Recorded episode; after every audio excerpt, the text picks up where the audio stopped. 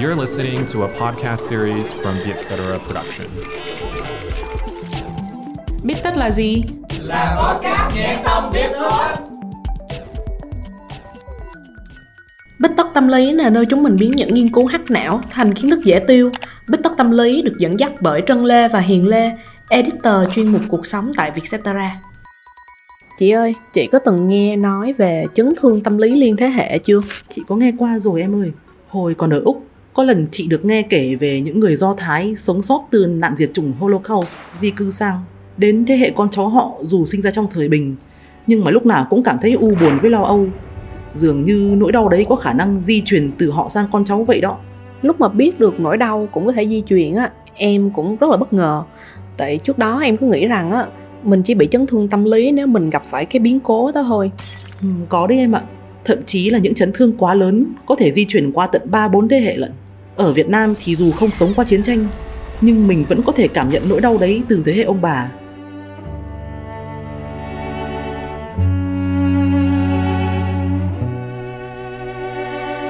Trong tâm lý học thì chấn thương liên thế hệ xảy ra khi những nỗi đau về tinh thần di truyền từ đời này sang đời khác. Hiện tượng này được các nhà tâm lý học ở Canada ghi nhận lần đầu năm 1966. Hồi đó là khoảng hơn hai thập kỷ sau khi thảm họa Holocaust kết thúc. Những người sống sót thì cũng di cư an toàn sang Canada rồi.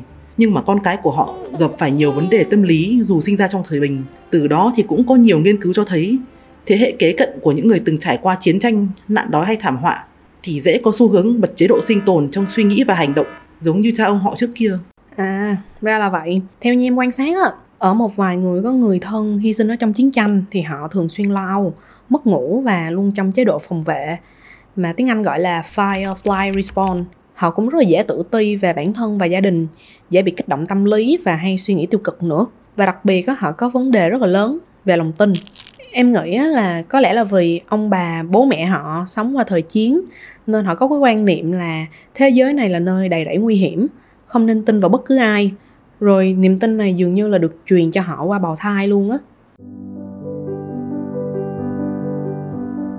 Chị có từng nghe ở đâu đó một câu nói là vết thương chiến tranh là vết thương sẽ nhói đau qua nhiều thế hệ.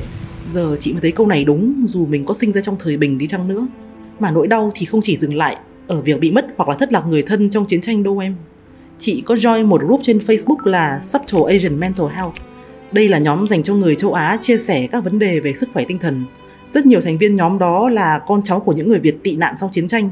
Thế hệ cha mẹ họ sống trong thời chiến, trải qua hành trình vượt biển tàn khốc rồi lại phải đối mặt với bao nhiêu khó khăn ở xứ người, ở cái đất nước mới nữa. Nên là họ có rất là nhiều vấn đề về sức khỏe tinh thần mà chính họ cũng không nhận ra. Sau đó thì nỗi đau này lại di chuyển sang thế hệ con cháu họ nữa. Dù ở khía cạnh nào thì chiến tranh vẫn để lại nhiều nỗi đau hả chị? Bên cạnh chiến tranh á, thì em thấy con cháu của những người là nạn nhân của chế độ diệt chủng nè, nô lệ, nạn đói hay là dịch bệnh cũng dễ bị chấn thương tâm lý liên thế hệ. Người bị bạo hành gia đình hay xâm hại tình dục cũng dễ truyền nỗi đau này cho cái thế hệ sau hơn. Ừ, nhắc đến dịch bệnh thì chị từng đọc một nghiên cứu nói rằng dịch Covid-19 có thể thay đổi hẳn một thế hệ về mặt tâm sinh lý á. Có nghĩa là những đứa trẻ sinh ra trong 2 năm dịch bệnh hoành hành có xu hướng nhút nhát, trầm tính và dễ hoảng sợ hơn bởi vì chúng phải ở nhà suốt những năm tháng não bộ phát triển mạnh mẽ nhất và những đặc tính này có thể di chuyển tới các thế hệ sau của chúng nữa.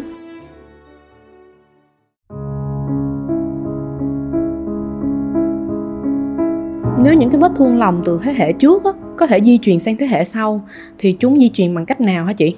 Chị thấy rõ ràng nhất là trong cách ông bà hoặc là bố mẹ giao tiếp với mình đó em. Cái này đã có nghiên cứu chứng minh hẳn hoi rồi. Trong nghiên cứu đó thì tiến sĩ nhân chủng học Lead White Bergmos đã dành 5 tháng quan sát và phỏng vấn 41 người mẹ từng trải qua nạn diệt chủng ở Rwanda năm 1994. Kết quả cho thấy là nạn diệt chủng ảnh hưởng lớn đến cách họ giao tiếp với con cái ở tuổi vị thành niên của mình. Họ thường là giữ im lặng về quá khứ hoặc là hy vọng bi kịch như vậy sẽ không tái diễn. Nhưng mà hệ quả gián tiếp của việc này là thế hệ con, thậm chí là cháu của họ sẽ phải sống trong nghèo đói, bạo lực với nhiều áp lực bổ vây. Có một kiểu thông điệp này mà em thấy nhiều ông bà, bố mẹ sống qua thời chiến hay dạy con cháu. Đó là cuộc đời này đầy rẫy hiểm nguy, chẳng thể tin vào ai ngoài gia đình được đâu con ạ. À. Đại ý là họ muốn con cháu mình phải phòng vệ trước nỗi đau, luôn phải dè chừng người khác để không gặp bi kịch vậy đó. Chị cũng lớn lên với những thông điệp kiểu này nè. Đúng là nó khiến chị hình thành những thói quen nhất định trong lời nói và hành động để bảo vệ chính mình.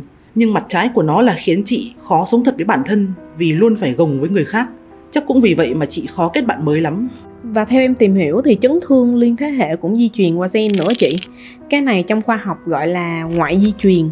Nói một cách dễ hiểu thì mình đã tiếp nhận những cái thông tin về bi kịch ngay khi còn trong bụng mẹ. Khi đó một số gen của mình sẽ bị đóng lại, số khác lại mở hết cỡ. Cấu trúc gen thì vẫn vậy, nhưng cách hoạt động thì thay đổi. Giống như một cái bóng đèn có thể bật lên hay tắt đi vậy.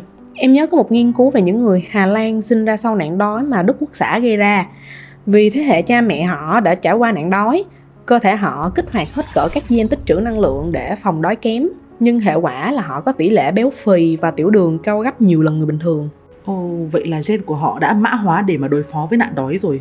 Và bên cạnh ADN thì giới khoa học đang nghiên cứu xem những đặc điểm ngoại vi như là lối sống, thói quen hay ký ức có thể di truyền sang đời sau thế nào á.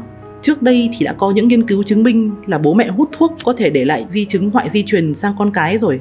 Rất có thể nỗi đau từ các bi kịch cuộc đời cũng sẽ ảnh hưởng đến đời sau theo cách tương tự. Thực ra thì những gen mang chấn thương di truyền cũng có chút tác dụng đó. Ví dụ khi mà chính bản thân mình gặp phải biến cố gây chấn thương tâm lý chẳng hạn, thì các gen này giúp mình đối phó tốt hơn với nghịch cảnh. Nhưng mà hệ quả tổng thể thì mình lúc nào cũng dễ u buồn và khó có thể sống một cách trọn vẹn.